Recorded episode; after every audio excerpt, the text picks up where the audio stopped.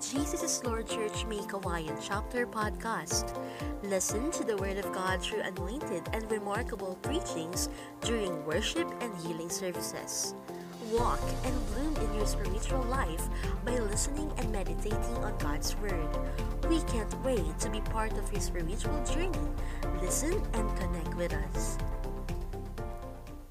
To deliver us the Word of God, let's welcome our beloved church pastor, Pastora Diwani Oliva. Praise the Lord! Praise God! Pwede ho ba na sa inyong tahanan, palakpakan natin ang Diyos na buhay, nagbibigay ng patuloy na kalakasan, katagumpayan, pananampalataya at pag-isbig sa buhay ng bawat isa. Praise God! Praise the Lord! Purihin ang Diyos. Salamat po sa buong music team. Salamat po sa mga ilang taong kasama ko rito. Tayo po ngayon ay ah, sumusunod ayon po sa protocol sapagkat kailangan po na sa pagkakataong ito ay kami-kami lamang po ang narito. Ilang mga tao na katuwang ko, na kumukuha po ngayon ng camera, ng video, na ngayon ay napapanood niyo po ako at ilang mga staff na kailangang umalalay. Pero naniniwala po ako, kahit ilan po kami rito, ay milyong-milyong mga anghel ang nasa ating kalagitnaan.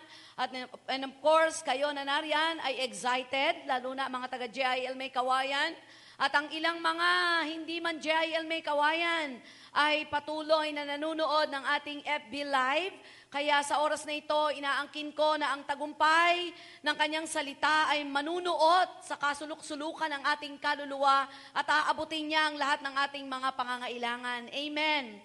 Napakatalino ng Diyos na meron po tayo. Kahit na dumadating ang ganito mang uri ng kapagsubukan ay hindi niya mapapahinto ang kanyang salita na maparating po dyan sa inyong tahanan kung paanong kayo'y nananabik na madama ang kilos ng Diyos. Naniniwala po ako, bago kayo magising ay nakaporma na ang kapangyarihan ng Diyos para po kayo ay patuloy na puspusin ng kanyang salita. Amen po ba doon? Kaya praise God, pwede ho ba na kayo ay mag-comment? Tingnan ko nga po kung nandyan po kayo, especially the jail may kawayan, yung 110, no? Bukod sa nandito, oh, kasama yung nandito, o i-minus nyo na dahil nanonood sila, pero nanonood din po sila sa Facebook. Ang ilang mga narito, nakatitig po sa kanilang ah, account. At nakatitig din po sa akin paminsan-minsan. Mag-comment nga kayo dyan. Praise the Lord. Encourage nyo nga ako, kahit encourage na encourage ako. Sabihin nyo nga, praise the Lord. J.I.L. May Kawayan, God bless you. J.I.L. May Kawayan, J.I.L. May Kawayan, God bless you. Pastora Diwani, God bless you. Sige nga, inutusan ko na tuloy kayong encourage ako. Pero sa totoo lang, salamat sa Lord sapagkat sabi ko nga kanina, pumapasok ako rito, sabi ko kay Pastor Michael, tayo-tayo na naman. Malungkot na masaya. Malungkot kasi hindi tayo magkaka- magkikita-kita ng face-to-face. Masaya sapagkat mas maraming manunood. Amen po ba? Kaya purihin ng Panginoon, ready na po ba kayo sa napakatinding kapahayagan ni Lord?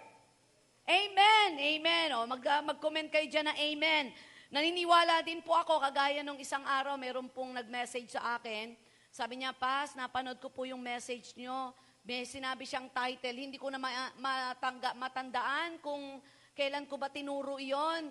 Matagal na matagal na. Yung pala, ilang taon na, nakita niya sa YouTube, tapos meron po tayo sa Spotify. Imagine that, na ilang taon na yon o ilang buwan na, pero hindi na expired The same anointing that day nang tumayo ako at nagsalita ng patungkol sa Panginoon, nagpahayag ng kagalingan, the same anointing, ilang taon nang nakakaraan nang mapanood niya yung mensaheng iyon. Walang kupas ang kapangyarihan ng Diyos. Hindi na expired ang kanyang galaw sa buhay ng bawat isa. Kaya ilang buwan man, ilang linggo, ilang taon, kapag ka po kayo ay napuntat na dako dito po sa Facebook ng JIL May Kawayan o kaya na i-like and share ng kapatiran at napanood nyo, naniniwala po ako, sariwa pa rin ang kanyang kilos at galaw sa buhay ng bawat isa. Praise God. Amen po ba? Praise the Lord. Magsisimula na po ako. Ngayon po ay, kung di ako nagkakamali, ikatlong linggo ng buwang ito. Ayan, countdown uli na ima-minus nyo po kung ilang araw na po tayo na naglalakbay sa taong ito ng 2022 at nakita po natin iba't ibang karanasan agad. Ano po? Bumungad agad po sa atin na karamihan po sa mga karatig lugar ay naghigpit na naman at patuloy na nando na naman na marami na naman po ang nai-stress, nag-anxiety at nalulungkot sapagkat may mga lugar na hindi natin mapuntahan, masyado pong merong higpit na nangyayari, pero wala po tayong magagawa sapagkat kadalasan po ay para ito po sa ating kapakanan. Kaya kung tayo po ay may pananampalataya, ang pananampalataya naman po ay hindi natin tinataya sa isang pangyayari na kung saan ay susubukin natin ang kakayanan ng Diyos. Balansi po ang pananampalataya. Meron ho tayong dapat ingatan sa buhay na ito. Kapag tayo po'y nag-ingat, iingatan po tayo ng Panginoon. Alam na alam naman ng po ng Panginoon nang siya'y hamunin ni Satanas, ni si Jesus, doon sa Mount of Temptation. Sabi niya, magpatihulog ka dyan. At ikaw iingatan ng Ama sa Langit, pero hindi niya ginawa. Bakit kailangang hamunin ko ang kapahamakan para lamang mapatunayan ko na iingatan ako ng Diyos? Huwag ho tayo maging extreme, maging balanse ang ating buhay, sapagkat papaikli po ang buhay. Amen. At ito ang magbabalanse, sapagkat minsan akala po natin nabubuhay tayo sa pananampalataya. Akala natin may faith pa po tayo. Akala natin yung buhay natin ay nakaangkla sa tunay na kahulugan ng pananampalataya. Nagsimula ang kaligtasang meron ka at ako sa pamamagitan ng pananampalataya. Amen po ba? Nang makita mo, nang madinig mo ang magagandang bagay at kapangyarihan ng Diyos, ay nadama mo na tinatawag ka ng Panginoon, doon nagsimula ang pananampalatayang meron ka. At ang pananampalatayang yun ay ang kanyang binhi ng kanyang salita na habang nagpapatuloy ka, nakikita mo at nadidinig mo, nararanasan mo ngayon na ang Diyos ay hindi la ang Diyos ay hindi lamang Diyos ng kasaysayan, kundi Diyos ng karanasan. Amen po ba? At iyon ang ating pag-aaralan. It's all about faith. The lens of faith. Everybody say, the lens of faith. Kung talagang nakikinig ka dyan sa inyo pong bahay, pwede bang itype nyo ang ating title ngayon? The lens of faith. Isaiah 42 verse 18 to 20. Hear you deaf, look you blind, and see who is blind, but my servant and deaf, deaf like the messenger I send, who is blind like the one in covenant with me, blind like the servant of the Lord. You have seen many things, but you pay and pay no attention. Your ears are open, but you do not listen. Tingnan ko po sa Tagalog. Sinabi ni Yahweh, kayong mga bingi ngayon ay makinig, at kayong mga bulag naman ay magmasid. Mayroon bang mas bulag pa kaysa sa aking lingkod o mas bingi pa sa aking isinugo? Israel, napakarami mo nang nakita, ngunit walang halaga sa iyo. Mayroon kang tainga, ngunit ano ang iyong napak- napakinggan? Diyos pong bahalang magpala sa pagkabasa ng kanyang buhay at banal na salita ng Diyos. Yung salitang lens ay kadalasan, medically speaking, ay nadidinig natin ito sa mga uh, ophthalmologists, optometrists. Di po ba? Kapag ka po ang iyong mata ay lumalabo na, may diferensya ka sa mata, ang isang concern po ng mga optometrists and ophthalmologists ay yung lente ng iyong mata. Kasi kapag ang lente ng mata mo ay natapa, tatamaan, magkakaroon ng pagkalabo ang paningin mo o pwedeng magkaroon ng sanhi ng pagkabulag. Sinasabing wala namang problema kapag yung mga gilid lang ng mga mata mo ang naaapektuhan, nasusundot, eh hindi masyadong problema yon. Pero ang problema, yung pinakalente na ng mata mo. Na kung saan ito yung liwanag. No? Na kung saan ito yung liwanag ng mata mo, kaya ka nakakabasa, nakakakita ka. Kaya meron kang 20-20 vision. At sa pagtagal ng panahon, kasama po yan sa pagtanda na lumalabo ang mata mo. Dahil ang mga lingkod ng Diyos sa Bible, nagsilabo din naman ang mata. At yun din ang sinabi ng Book of, Ecclesiastes. Uh, I think, chapter 12. Alalahanin mo si Yahweh hanggang di tuluyang pumuputi ang buhok mo sa iyong ulo at di tuluyang lumalabo ang iyong mga mata. Kaya napakahalaga na hanggat nakakabasa tayo ng kanyang salita, hanggat nakapakikinig tayo. Napansin nyo rin po ba yung ENT, ears, uh, eyes, uh, nose, di ba? Iisa po iyan, ba't ganon EENT? Kasi magkakakonect po iyan eh.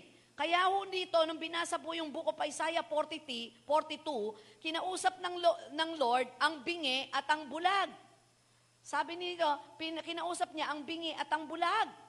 Kasi oh, halos magkakadikit ang kanilang mga ugat, nagkakaroon ng apekto yan. At sa pagtanda po natin, sa, sa gusto natin, pati ang pandinig natin ay naaapektuhan, hindi lang ang ating paningin. Nandyan po ba kayo? Kaya napakahalaga na i-enjoy natin ang ating mga mata sa mabubuting pagtingin, sa mga pagmasid, sa magagandang bagay. Darating ang panahon, mangangapa ka na, hindi mo na mabasa ang mga, ba, mga dapat mong basahin, kailangan pa na kumapaka-paka ng salamin. Hindi po ba? Kaya napakahalaga nun. Kaya pag binasi natin to, napakamakahulugan ang pagsasalita ng Panginoon. Kayong mga bingi, ngayon ay makinig. Tinawagan niya ang bingi para makinig. Ano kaya ibig sabihin ni Lord doon? At kayong mga bulag ay magmasid. Ang tinutukoy ng Panginoon dito sa aking pong interpretasyon at kapahayagan ng Diyos, napakarami po na literally na may paningin, malinaw. Napakarami pong tao na may pandinig, pero hindi talaga nakakarinig. Kasi ang pinananawagan ng Lord dito, buksan mo ang iyong spiritual eyes. Buksan mo ang iyong spiritual ears. Dahil malaki ang kinalaman kapag tayo merong spiritual blindness. Pag meron tayong spiritual dip, pag meron tayong spiritual na pagkabingi at pagkabulag, tayo po'y mangangapa sa mundong ito at lagi tayong mapapahamak. Hindi natin alam ang kahulugan ng tunay na pagtawag ng Diyos sa atin. Sa book of 2 Corinthians chapter 5 verse 7, sabi ni Apostle Paul, For we live by faith, not by sight. Ang gusto ng Panginoon, nang sinimulan niya na itanim ang binhi ng kanyang salita, mamunga ito sa ating puso na lumaki ang ating pananampalataya at makita natin na lahat ng bagay sa daigdig na kulang sa atin ay kayang ibigay ng Diyos, hindi man kayang ibigay ng sino mang inaasahan mo. Sabi ng isang author, sabi ni Blaise Pascal, In faith, there is enough light for those who want to believe and enough shadows to blind those who don't. Ang pananampalataya po ay meron pong uh, liwanag na makikita po natin at paniniwalaan po natin ang mga bagay na patungkol sa Diyos. Sa pagpasok po ng taong ito na ating tinatakay lubhang mapanghamon, ano po, napansin nyo ba, mapanghamon ang taong ito kesa sa mga nagtaong nagdaan. Hindi natin alam ang mga susunod pang mangyayari. Maaring kabisado natin ang bawat mahalagang araw, buwan, petsa, na siyang nakagawian na po nating i-celebrate. May mga binabalak at pinaplano tayo at karamihan po sa atin ay talagang excited. At ang yung iba naman po ay nawala na po ng excitement sapagkat ano ba naman yan? Pagpasok na pagpasok ng taong ito, ito ang bumungad. Parang nadidiskaril ka sa lahat ng iniisip at pinaplano mong maganda. Ang katotohanan po niya, napakarami po ang nawawala ng pag-asa. Katotohanan, hindi mo rin alam kung anong pwedeng maganap. Sa mga pinaplano at iniisip mo, matuloy kaya, mag-workout kaya, at ang pinakamatinding lundo ng tanong ay, buhay pa kaya ako pag dumating yung araw na yan? Salamat na lamang po, mga kapatid, sa mga may pinangahawakang pangako ng Diyos, nabubuhayan tayo ng pag-asa. Salamat na lamang po kung huminto man ikaw sa iyong pangarap, kung dumating man na nadi-discourage ka, ang Diyos hindi ka hinihintuan. Patuloy siyang nangangarap sa iyo. Purihin ang Diyos sapagkat hindi siya nangangawit bitbitin ka. Hindi siya napapagod hawakan ka. Hindi siya nahihirapan at nabibigatan sa iyo. Paulit-ulit man na maraming bigat na daladala ka. Salamat sapagkat meron tayong pwedeng panghawakang pangarap ng Diyos. Ako ho naniniwala, hindi ho aksidente ang bawat tayo ko sa pulpitong ito. At hindi ho ako aminado po ako, dala, taas ang aking dalawang kamay. Hindi minsan man sa buhay ko ng mga panahong ako'y nabubulagan at nabibingian na pinangarap kong tumayo sa pulpitong ito at mapanood ng ilan sa inyo. Ito'y pangarap ng Diyos kung anumang mabubuting bagay na meron ako, kung anuman ang magagandang bagay na meron ako, kung anuman ang mga bagay na nagbibigay ng kalwalatian sa Diyos, Diyos ang unang nangarap nun, kaya siya din ang nagbigay. Kaya napakahalagang nabubuhay ka sa pananampalataya upang marating mo ang vision ng Lord sa buhay mo. Praise God. The lens of faith. Kamusta po ang liwanag ng pananampalatayang meron ka? Kamusta po ang mga pangarap ng Diyos sa buhay mo? Nagtutuloy ka pa ba? Kamusta po ang tinatahak mong landasin tungo sa tulay na pagdadaanan mo sa pangarap ng Diyos sa buhay mo? Ako ho naniniwala, lahat ng vision ng Lord sa JIL, naganap na ang ilan at nagaganap kasalukuyan at magaganap pa ang mga vision ng Lord sa buong JIL. Kasama na ang vision sa personal mong buhay mo. Salamat, ano po? Salamat sapagkat naging bahagi tayo ng vision ng JIL. Na-appreciate nyo ba yon mga taga-JIL may kawayan? Sabit lang tayo. Malinaw ba sa inyo na sabit lang tayo sa pangarap ng Diyos sapagkat ang unang kinausap ng Diyos ay si Brother Eddie? Salamat, sumabit ka. Salamat, sumabit ako. Ang lahat ay walang maipagmamalaking galing, husay at talino sapagkat alam ng Diyos kung saan niya tayo dadalin. Kung tumatahak man tayo sa mga landasing tila baga nagbibigay pagkabagot, nagbibigay ng takot at pangamba, kasama yon sa disenyo ng Diyos para marating mo ang napakahalagang bagay na gustong dali ng Diyos sa iyo. Vision gives us direction. Ang vision na yon ay nagbibigay ng direction sa buhay natin. And when it, when it's God's vision for us, it always comes with His provision. May pangarap ba ang Diyos sa buhay mo? Hawakan mo, tiyakapin mo, puntahan mong pangarap ng Diyos. Ang Diyos ang magpo-provide ng lahat ng pangangailangan mo. Vision, it is the ability to see God's plan. Kapag ka ikaw ay binigyan ng pangarap ng Diyos, nakikita mo ang napakagandang plano niya. Kahit na dumilim ang paligid, kahit na magpaulit-ulit ng lockdown, kahit na ilang virus pa ang mag-imbita sa apat na sulok ng daigdig, hindi mapipigilan ang pinakamagandang plano ng Diyos sa buhay mo. Kahit pa naghahamba ang pagbagsak ng ekonomiya ng daigdig na ito, walang kinalaman ng ekonomiya ng daigdig na ito sa ekonomiyang meron ng langit para matuloy ang pangarap ng Diyos sa buhay mo. Ilan na nga pa sa kapatiran natin na kung kailang pandemya ay namayagpag ang kanilang finances. Natanggap sa trabaho, nagpagawa ng bahay, nagkaroon ng negosyo, na-promote sa trabaho, lumaki ang sweldo, nagkaroon ng iba't ibang uri ng karanasan na hindi pa niya naranasan sa ng buhay niya nung hindi pa nagkakaroon ng pandemya. Pinatunayan ng Diyos, iba ako sa kilos at galaw ko, sa kilos at galaw ng mga taong inaasahan mo. It is the ability to see God's plan, God's presence, and God's power despite the circumstances. Kaya napakahalagang maliwanag ang ating pagtingin. Maliwanag ba sa iyo kung ano tawag ng Diyos? Sapagkat kung hindi maliwanag sa iyo kung ano ang tawag ng Diyos, mangangapa ka lagi sa buhay na ito. Baka mamya, 20 ka lang pero mukhang 70 ka na. Malaki ang kinalaman ng pag-aalala sa buhay para magkaroon ng apekto ito sa ating panglabas na anyo. Napakahalaga, ano ba, ang, paano ba tayo tumingin sa sitwasyon? Di ba? Minsan may nahagip po ako sa Facebook eh, naglala, nag-aaway yung dalawang magkaibigan kasi sabi niya, six yan, hindi nine. Six yan, hindi nine. Eh kasi pareho silang nakaganyan, nakatapat sa kanya yung pinaka, pinakatiya nung six, sa kanya naman nakatapat yung pinaka, ano, kaya ang basa niya, nine, six. Parang, parang, parang ikaw lang at ako, pareho tayo minsan ng problema, pero iba ang pagtingin mo doon sa problema. In spite of nakikita mo yung problema, excited ka pa. Bakit? Alam ko may nakahandang pagsubok, may, may nakahandang pagpapala dito. Yung isa naman, gusto nang magpakamatay. Kaya napakahalaga, paano natin ginagamit yung physical vision at spiritual vision na nakapalob dito yung lens of faith mo. Amen po ba? Yung lens of faith mo.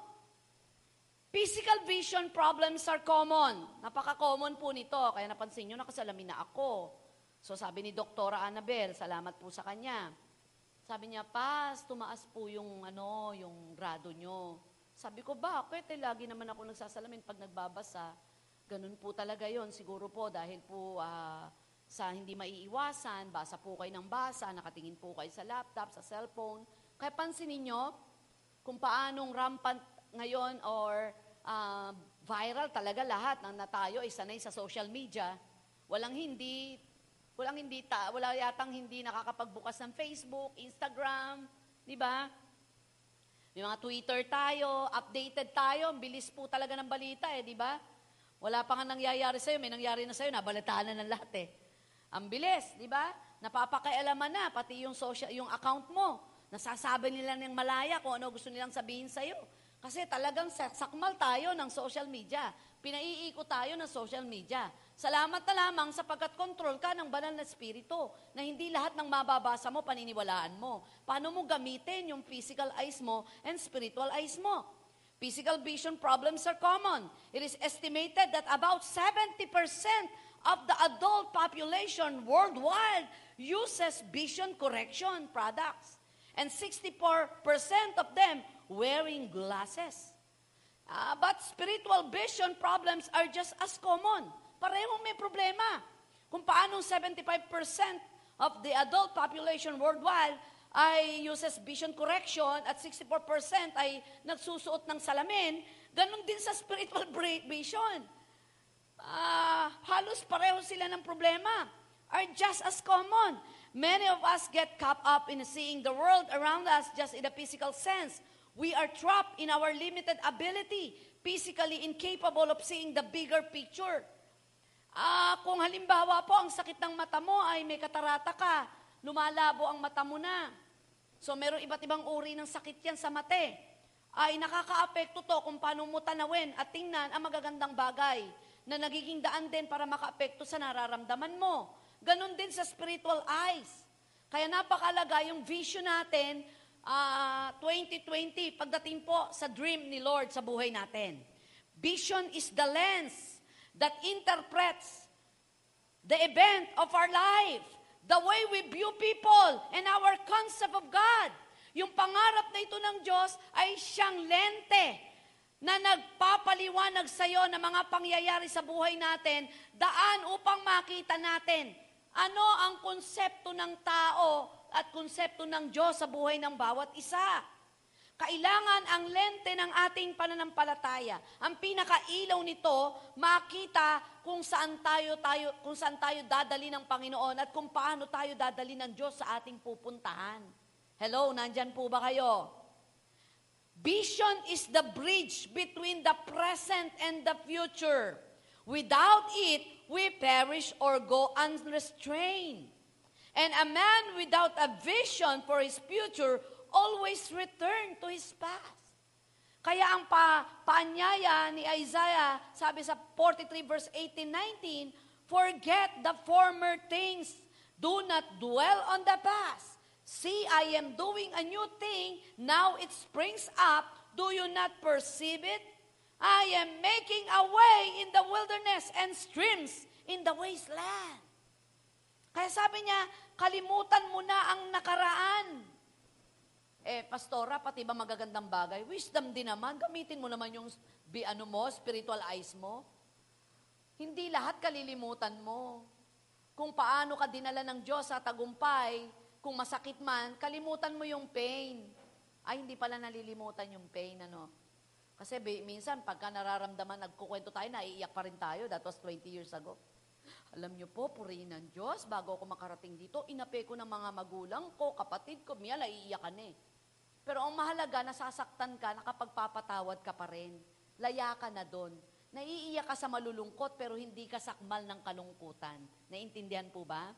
Uh, forget the former things, do not dwell on the past. See, I am doing a new thing. May laging ginagawa ang Diyos. Begin to see your world through God's eye, not through your physical eyes. Totoo naman eh. Paano po kaya mapag-aaral yung anak mo? Paano kaya tayo magtatagumpay? Mangyari pa kaya yung pangarap ng, Diyo, ng pangarap mo sa naghihirap na mundong ito na hindi mo alam paano ka lalaban? Sabi ng Hebrews 11 verse 1, Now faith is the substance of things hoped for, the evidence of things not seen. Ang vision ay tulay, tungo, doon sa pangarap ng Diyos. Pero ang pananampalataya ay susi para makarating ka sa tulay. Yung vision natin, nakapaloob dyan yung faith. Heto yung tulay na nag-uugpong sa kasalukuyan tungo doon sa pupuntahan mong future. Pero bago ka umakyat ng tulay, kailangan gamitin mo ang susi ng pananampalataya. Because faith is the substance of things hoped for. Ang pananampalataya ay yung mga bagay na inaasahan po natin.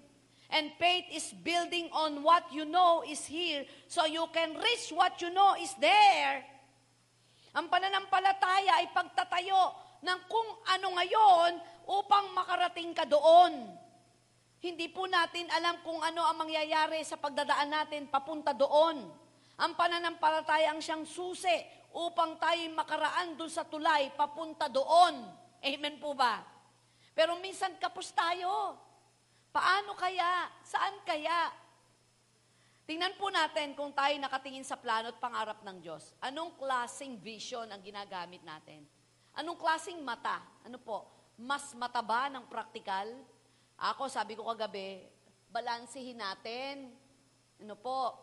Balansehin natin. Mayroong mga lugar na kapag nahuli kang walang face mask, ikukulong ka.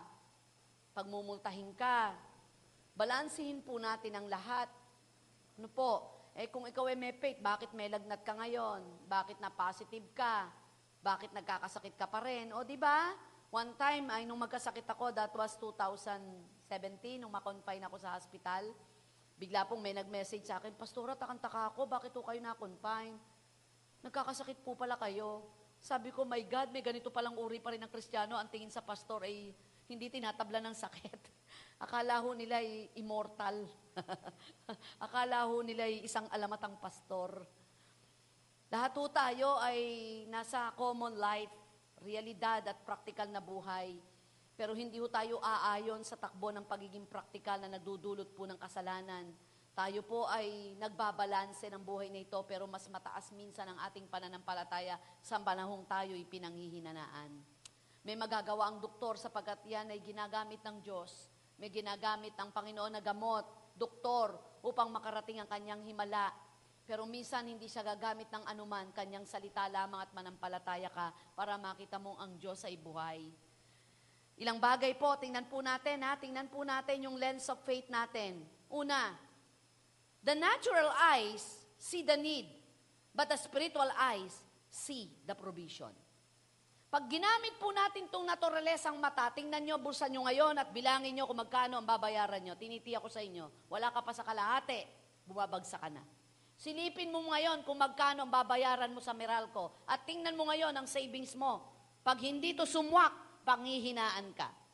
Natural eyes, na kapag nakakita tayo ng tao at naramdam, ah, nakita natin hindi tayo binate, pakiramdam mo ay galit sa'yo. That is natural eyes. Kapag nakakita ka ng isang dalaga at isang binata na nagkukwentuhan doon, sasabihin mo, magjowa ito. At nakakita ka na si kumari mo ay minsan ay naisakay sa motor. Nung kumpare mo, sasabihin mo, meron na sila. That is natural eyes. Mapanghusga minsan. Ah, kaya nga sabi ng Biblia, kung ang mata mo ang magiging sanhi ng pagkakasala mo para pumasok ka ng langit, dukutin mo na lang. Ito po isang figuratively na pinakikita na mayroong sinasabing lust of the eyes. Kaya napakahalaga na kapag ka po yung lust of the eyes, pita ng mata, kapag nagkakasala na ang mata natin, suot po natin yung ating spiritual eyes. Isuot po natin yung spiritual eyes para makita natin na makabalik tayo sa vision ng Lord at makita po natin yung provision ng Lord. When you wear your spiritual eyes or your spiritual glasses, ay makikita mo, may provision ng Lord. Kasi kapag ang Lord may vision, may provision yan. Hindi maring hindi. Kapag ang Diyos ay binigyan ka ng pangarap at nangangarap ka, minsan nga ikaw nangarap, binigay mo sa Lord. Sabi ng Bible, if you delight yourself unto God, He will give the desire of your heart. May pangarap ako, Lord, pero hindi pag tinignan ko sarili ko, pati asawa ko, hindi kayang ibigay ang mga pangarap ko. Kaya sabi mo, Lord, bahala ka na sa pangarap ko. Abay, nagulat ka pa, binigay sa'yo. Nagulat ka pa. Naalala ko nung si Pastor John ay nanliligaw po sa akin at naging magnobyo kami. Lagi niya sinasabi, marami akong gustong bigay sa'yo pero hindi ko maibigay dahil sa kakapusang meron ako. Kaya ang lahat ng prayer ko, lahat ng gusto mo, na dapat sana akong magbigay pero wala akong kapasidad. Diyos na ang magbigay sa'yo. Hindi nabigo si Pastor dyan. Wala akong ginusto na hindi nga niya naibigay pero binigay ng Diyos. At binigay ng Diyos yon dahil bahagi siya kaya binigay ng Diyos sa akin yon. Pinanampalataya na ng asawa ko na Lord kapos ako pero puno ka na siyang magbibigay ng lahat ng ito. Naalala ko, mayroong isang pangyayari sa book of Genesis chapter 21. Familiar ba sa inyo si Hagar tsaka si Ismael? Si Hagar, ito po ay anak, ah, ah, alipi ni Sarah, na si Ismael ay anak po ni Abraham kay, si Sa, kay Sarah. Alalaman po natin yung kwento na kung saan po ay nainip po si Sarah. Sabi niya, magkakanak nga siguro ako, pero ah, siguro hindi sa akin. Sipingan mo ang aking alipin. At nagkaanak nga. So illegal, pero pinahintulot ng Diyos. Sapagkat dito niya pinakina, pinakita na pinagpapala pa rin niya kahit na dumating sa point na ito ay mali, pero ito ay galing sa, sa binhe ni Abraham na siyang pinagpala. At dito nakita natin ang istorya, pinalayas po ni Sarah itong si Hagar and Ismael, walang magagawa si Hagar sapagkat hindi siya legal, naglayas po sila. Nung nasa ilang na lugar na siya at sila'y magugutom na at walang iinumin, lumayo po si Hagar dahil ayaw niyang makitang unti-unting namamatay sa uhaw at sa gutom ang kanyang anak. Nang iiyak siya at nakita at nadinig ho ng Diyos yun. Dahil hindi pa babayaan pa rin ng Diyos dahil ito ay binhi ni, ni Abraham. Dahil ang blessing ay na kay Abraham. Tingnan mo nga naman, kapag ang Diyos ay nagpala, walang bawi-bawi. Nagkamali man si Abraham. Tinuloy pa rin na lahat ng buong pagkatao mo at lahat ng manggagaling sa iyong lahi ay pagpapalain ko. So, kinausap ng Panginoon itong si, si Hagar. Then God opened her eyes and saw a well of water. Nung siya'y nananalangin, bigla nakita niya, eh wala naman yun kanina. Nung siya'y nananalangin, nakita niya, merong well of water. Ano yung well of water? Balon ng tubig sa gitna ng disyerto. Nagkaroon. God is a God of provision. Amen. Bakit po? May vision din ng Lord kay Ismael. Pagmumulan din to ng lahi. Bagamat nagkaroon ng pag-aaway-away at digmaan, pero disenyo ng Lord na minsan may mga kalaban tayo sa buhay. Amen po ba? Minsan, disenyo ng Diyos na may kokontra sa'yo. Nakakaawa nga po yung nakatalagang mananakit sa'yo at kokontra sa'yo. Eh. Instrumento lang yun para tumibay ka. eh. Kapag ang pananaw mo, kung may mga taong nagamit para masaktan ka, para mapikon ka, instrumento lang sila para tumatag ka, sapagkat concern ang Diyos sa lente ng pananampalatayang meron ka. God is the God of living water. Nung mauhaw ang kanyang anak, nagpabukal ang Diyos sa gitna ng disyerto ng balo ng tubig na walang ibang nakakita kundi ang kanyang ina at nakita din ni Ismael. Natiniwala ba kayo na may nakikita tayo na hindi nakikita ng iba? Sabi mo, naingkanto yan.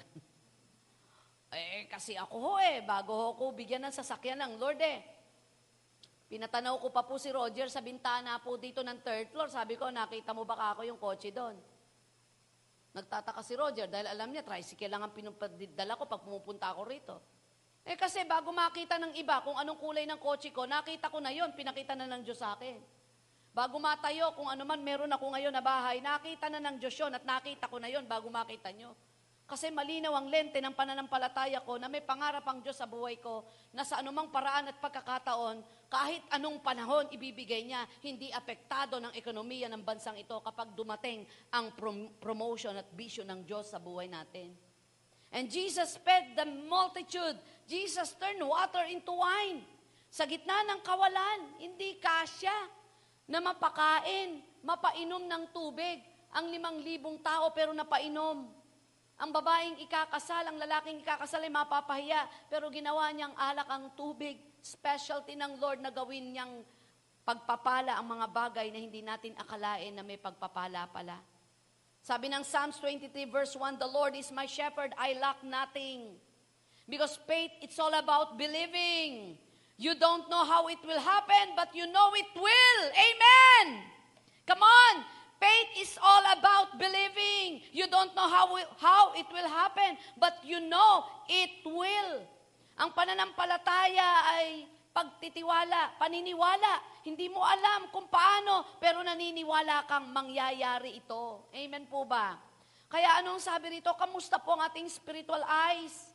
Kamusta po ang ating natural eyes? Nakikita ba yung provision ni Lord? Alam nyo, mayroong dalawang uri pa ng ano eh, pagka magpapa, papasukat ka ng salamin. Yung sinasabing hyperopia at saka po yung myopia. Yung hyperopia, which is farsightedness. Yung bang ang problema mo ito, maliwanag ang tingin mo sa malayo, pero malabo sa mali, malapit. Tama ba? Ganun ba yung farsighted? Tapos yung pong, yung pong nearsightedness o myopia, ito yung maliwanag ang tingin mo sa malapit, malayo, mala, ma- malabo sa malayo. Ganun po ako. Kaya pasensya na po kung malayo kayo nakatingin pa at hindi ko kayo nangingitian.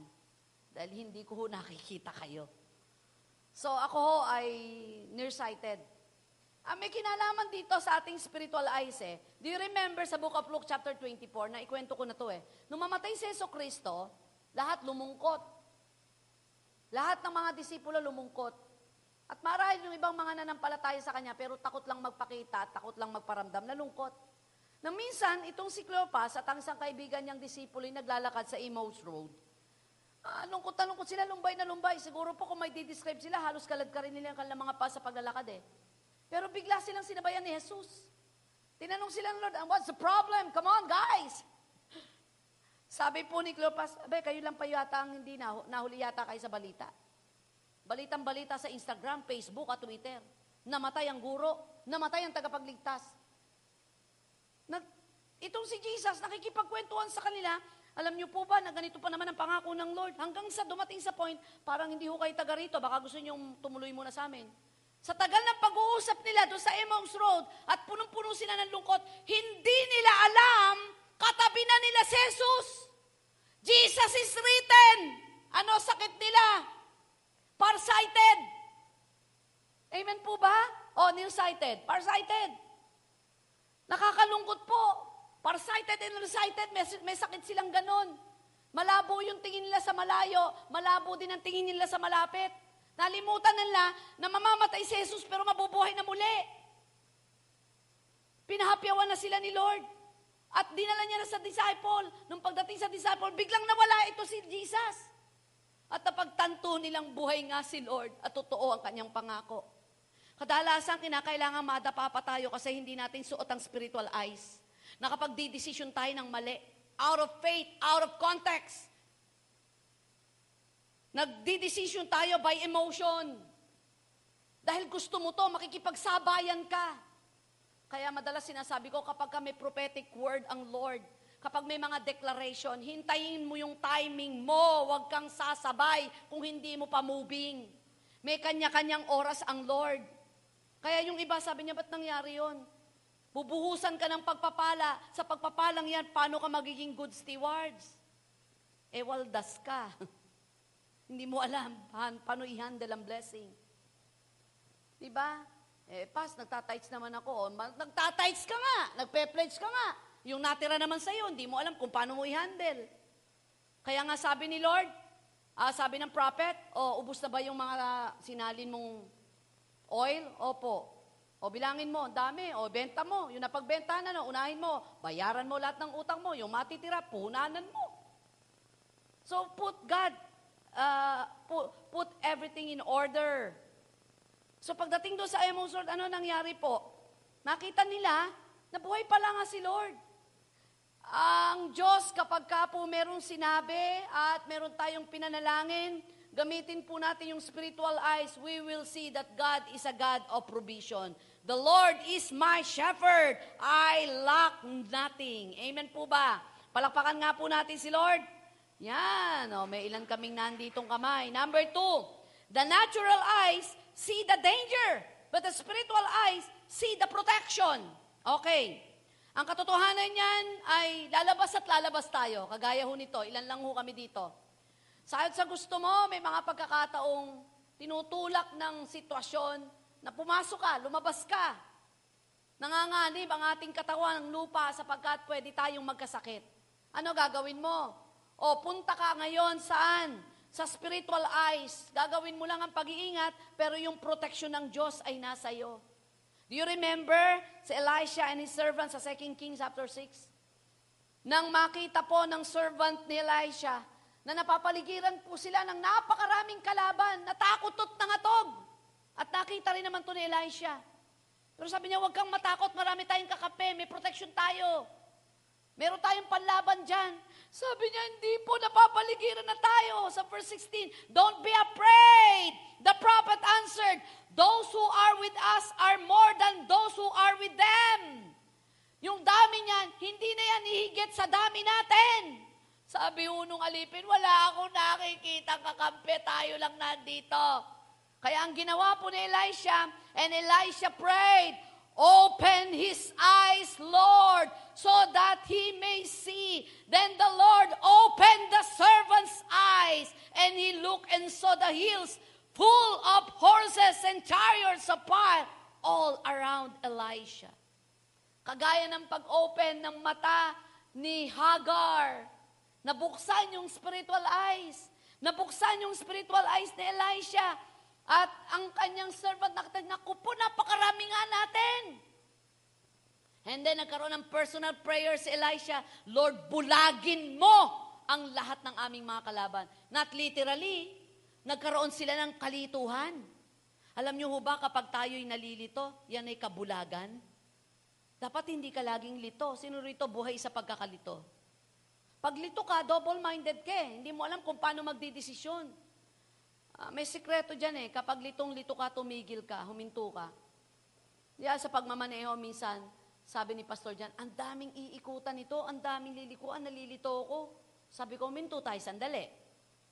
So sa paghinto natin, isipin natin, saan tayo galing at ano talagang road ang papasukan natin. Kapag nalilito ka na, huminto ka. Huminto ka sa presensya ng Panginoon. Taste and see that the Lord is good. Ang Diyos ay hindi Diyos na nanglilito.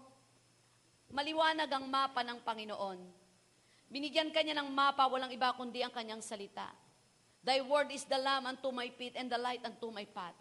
Maliwanag na yung pananampalatayang meron ka ay yung aarangkada tungo sa sasakyan ng pananampa, tungo sa lugar na pupuntahan mo.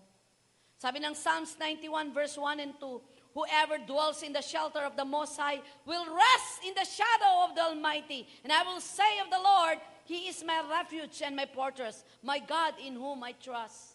Sa mga pagkakatong ito na tayo nililito ng kaaway at pinupuno ng takot ang ating puso, our spiritual eyes must be open. Pakita po natin that God is a God of protection. Napakaraming mga pagkakataon at sandali ng buhay natin na pinunoproteksyon tayo ng Diyos. Paborito ko po ito, pansinin niyo po yung inahing manok pagka maghahapon na. Tutwit na yon, tatawagin niya yung mga inakay. Magugulat ka kung saan saan galing yung mga inakay. Ibubukas niya ang kanyang malabay na pakpak. Magtataguan doon. Tapos sa kanya isasara. Alam na alam naman naman ako na to na pag dumidilim na, pwedeng manganib ang buhay ng kanyang mga inakay. Pwedeng dagitin ng masasamang hayop. Kaya yung protection ng Panginoon ay tinatago niya tayo sa malabay na pakpak ng kanyang pag-ibig. He who dwells in the shelter of the Most High will rest in the shadow of the Almighty. Pwede tayo makaranas ng kapahingahan sa gitna ng magulong sanlibutang ito. Paano natin gamitin ang ating spiritual eyes? Uh, madalas ba natural eyes ka? Napakarami mo nang napagbintangan, napakarami mo nang inakala na hindi iyon talaga ang gusto ng Diyos. Napakamarami mo nang sinubukan na akala mo ay epekto. Kala mo effective. Uh, mus- kamusta ang lente ng ating pananampalataya? Kamusta po yung provision ng Lord? Hindi ho magkukulang ang Diyos. Ang Diyos, ang specialty niya ay punuin ang lahat ng kulang sa iyo. Huwag mong hanapin ang lahat ng kulang sa iyo sa mga taong may hangganan ng lakas. Hanapin mo sa Diyos at mapupuno ka. And number three, at huli na po ito, The natural eye see the threat and the spiritual eye see the opportunity. Naalala nyo nung merong labindalawang unang sinugo na tiktek para tingnan at masdan ano ang nakapaloob sa promised land. At pagkaraan ng ilang panahon at ilang oras o linggo na pagtitiktek ay bumalik, nag-report kay Joshua at sinabing, Napakaganda ng promised land! Grabe ang lupain! Busog-busugan tayo doon, chillax, ana, nako, ayahay tayo doon, ayahay. Oh, talaga, totoong pangako ng Diyos. Kaya lang po, gahigante ang bantay. Sampitik lang sa atin, isang sipa lang, di natin kaya. Ano ginamit niya? Natural eyes. Tandaan natin kapag may vision mo, may provision and may protection. So another set of 12 Pinadala niya, labindalawa uli. Bumalik. Tama po report nila. Ayahay tayo doon. Sobrang yaman ng lupain. Lahat ng kasaganaan ay nandoon. Pag nandoon na tayo, liligaya tayo ng gusto. Tama rin po, nakita nila. Gahigante ang mga nakabantay. At talagang ang lalakas nila. Pero wag tayong matakot. Kaya natin yon. Walang laban na di natin kaya. Ang Diyos ang tumawag sa atin. Ang Diyos ang nangako. Ang Diyos ang magpapala. Ang Diyos ang magpapalakas. Palakpakan natin si Lord. Imagine yung threat opportunity sa mga taong may vision, may pangarap at gustong makarating sa pangarap ng Diyos. Lahat ng threat turn to opportunity. Kukuha ka ng board exam. Kukuha ka ng exam. Sabi ng ibang mga kumuhang bumagsak, nakangirap. Grabe, pinagpawisan ako, lumapot yata pawis ko. Ha? Sabi mo, mas matalino sa akin to, bumagsak eh, de lalo ako. Nandyan po ba kayo? Masakit ba? Masakit. Nako, napakasakit. Nako, eh kung siya matapang, inasaktan de lalo ako. Mga kapatid, lahat ng pagsubok sa daigdig na ito, hindi natin maiiwasan kung talagang para sa'yo. Anong ako po ay kumadrona. Diyos ko, lahat ng klase yata ng nanay na manganganak. May iskandalosa, may tahimik, may kumakanta. Ang isa sa pinakamaingay na nagpupuring naging pasyente ko, si Ate Dali. Saan ka nakakitang nanganganak ng, How great thou art! Grabe ka ako to, nung ko nakita na, ay, born again pala. Kaya sabi ko, naku, ayoko manganak, ayoko manganak. Merong iba tahimik, pero tumutulo ang luha. Wala akong nakita na nanganak, Woo! Hallelujah! I enjoy it! Come on! Wala! Kaya sabi ko, naku, ayoko, ayoko. Kaya nung ako'y magbuntes at manganganak na, sabi ko, alam ko, yung pain na naranasan nila, eh, pain ko rin. Pero Lord, ilesen mo naman, Lord. Please naman, Lord. Ang lagi ko pa sinasabi sa Lord, ang dami ng sakit ng puso ko, wag naman sa pain. But praise God, ano? Nung malo na, makita kong napakaganda ng mga anak ko. Lahat ng pain, wala. Lalo na yung pangalawang anak ko, limot na limot ko. Diba? Ganun yata mga nanay eh. Kahit ang hirap-hirap pag nakita mo, biro mo, eh, hindi pa lumalabas eh, sumasayaw na sa tiyan ko. Kaya alam ko eh, hindi ko mapipigil eh.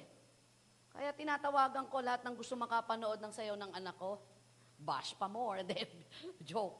The natural eyes see the threat and the spiritual eyes see the opportunity. Naalala nyo yung church, yung the church persecuted and scattered sa book of Acts chapter 8 verse 1 to 5? Grabe yung persecution nun ha. Grabe. Patayan talaga, pinapatay mga Kristiyano. Talagang ginugutom ang mga Kristiyano. Those who had been scattered preached the word wherever they went. Philip went down to a city in Samaria and proclaimed the Messiah there. The more na matindi ang persecution, the more na mapanganib magpahayag ng salita ng Diyos, lalong nag-uumigting sa mga Kristiyano ng mga panahong yon, magpahayag ng salita ng Diyos. Hindi mapigil. Bagamat tayo, hindi kayo makapunta sa sites. Sa mga extension services, napigil ba tayo? Dalawang libo na yata nanonood o tatlong libo.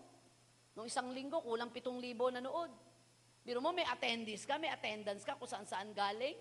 May mga nagpatotoo, hindi sila JIL, nakapanood dahil ni-like and share nyo. Gumaling. Sabi niya, kayo po pala si Pastora Diwani, kinukwento kayo sa akin ng kumari ko, buti na lang po, pinatulang ko pag, pag-share niya. Imagine that. Hindi tayo mapipigil. At hindi nyo mapipigil, pintasan ka, hamakin ka, pagbintangan ka, yan yun na yun. Mas alam nyo, totoo. Hindi mapipigilang ikaw ay batuhin kapag ikaw ay namumunga. Hindi mo mapipigil na ang ibon ay mag-iikot sa ibabaw ng iyong ulo, pero pwede mong pigilin na magtayo siya ng, ng pugad sa iyong ulo.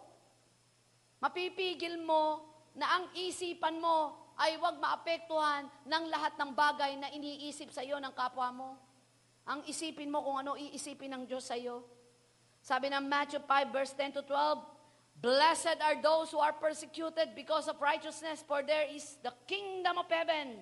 Blessed are you when people insult you, persecute you, and falsely say all kinds of evil against you because of me. Rejoice and be glad, because great is your reward in heaven. For in the same way, they persecuted the prophets who were, be- who were before you.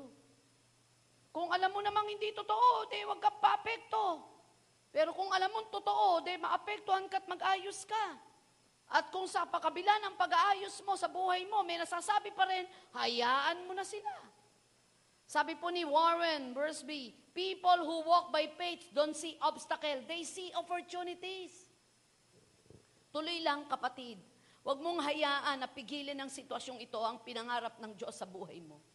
Kung dumating man na itinatama ng Diyos ang buhay natin sa pamamagitan ng mga taong magsasabi sa atin ang dapat nating gawin, be it, so be it. Do it for the glory of God. Tayo naman po talaga, nagtatamaan, di ba ba? Alangan namang mali na yung tono ng awit mo, eh, para lang di ka masaktan, pagtitiisan ka namin. Alam mo, mali na yung mga sinasabi mo, yung prinsipyo mo. Napakasarap nga ng may church eh, tapos may worker, may leader, na ikukorek tayo, kala mo tama ka, kala mo magaling ka dahil sa secular, matalino ka. Hindi lahat ho kasi ng matalino sa secular, matalino sa spiritual. Sabi ni Helen Keller, the only thing worse than being blind is having sight, but no vision. Ang pinaka-worst daw pong pwedeng mangyari po ay yung pong meron kang paningin pero wala ka namang pangarap. Ano po? Naniniwala po ako na itong taong to at sa mga susunod na taon, Gaya po ng ating nadinig, God will dwarf all the things He has done in the past with what He has in store for us this year. Sinabi po ni Brother Eddie yan. Pinadama ng Diyos. Lahat ng karanasan, lahat ng biyaya at pagpapala for almost 43 years, 42, 43 years ng JIL ay higit pa na mas magiging higante ang pagpapalang naghihintay. Another conclusion, Hebrews chapter 12 verse 2 says, looking unto Jesus, the author and the finisher of our faith, who for the joy that was set before him endured the cross, despising the shame, and he sat down at the right hand of the throne of God. Tingnan po natin ang pinagmumula ng liwanag ng ating pananampalataya. Walang iba kundi si Yeso Kristong namatay sa krus ng Kalbaryo. Na kaya tayong itawid sa anumang sandali ng buhay na mapanganib. Na kaya tayong ilagay at dalin sa pinakamainam na lugar na magbibigay ng kapurihan at kaluwalhatian sa Diyos. Magtiwala po tayo sa kakayanan ng Panginoon na hindi niya tayo iiwan at hindi siya napapagod na tayo'y dalin. At hindi niya tinitingnan at binibilang ang ating malit kasalanan. Bagkus ay laging nagpapatawad at umuunawa sa ating kahinaan. Tingnan po natin ang kalakihan ng Diyos. Buksan po natin ang ating puso. Buksan natin ang katotohanan na may mga bagay na pinakikita siya sa atin at ang kanyang plano'y hinahayag upang hindi ka maligaw. Maliwanag ang kanyang salita. Hindi siya nagkulang kailanman. Hindi kanya ginutom kailanman. Ikaw na nabibingi ngayon at nabubulagan sa dami ng problema at pagsubok at nawawala ng pag-asa, makinig ka. Ito ang tinura ng Diyos. Makinig ka sapagkat akong siyaweng tumawag sa iyo. Hindi kita iiwan ni pababayaan man. Ang Diyos noon, ngayon at magpakailanman. Diyos ni Abraham,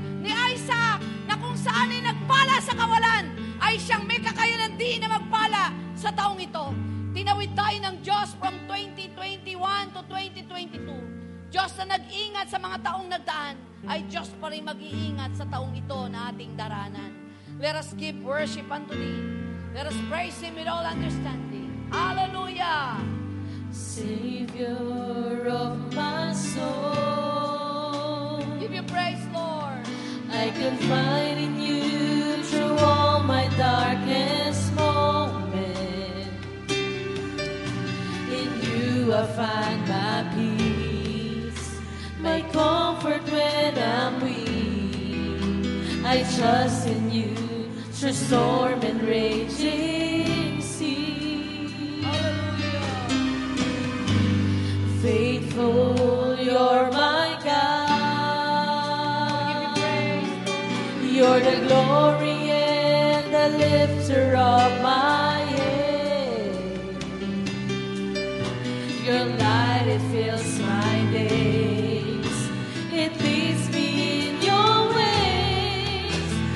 Forever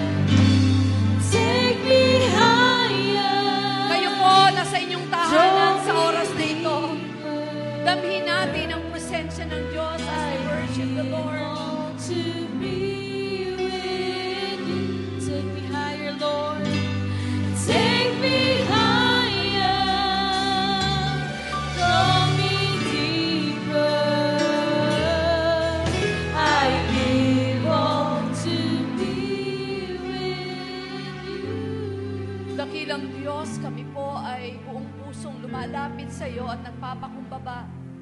Inaamin po namin kadalasan ay naapektuhan po kami ng aming mga natural eyes. At yung lens of faith po namin, Panginoon, ay patuloy na hindi po namin nagagamit, O Diyos.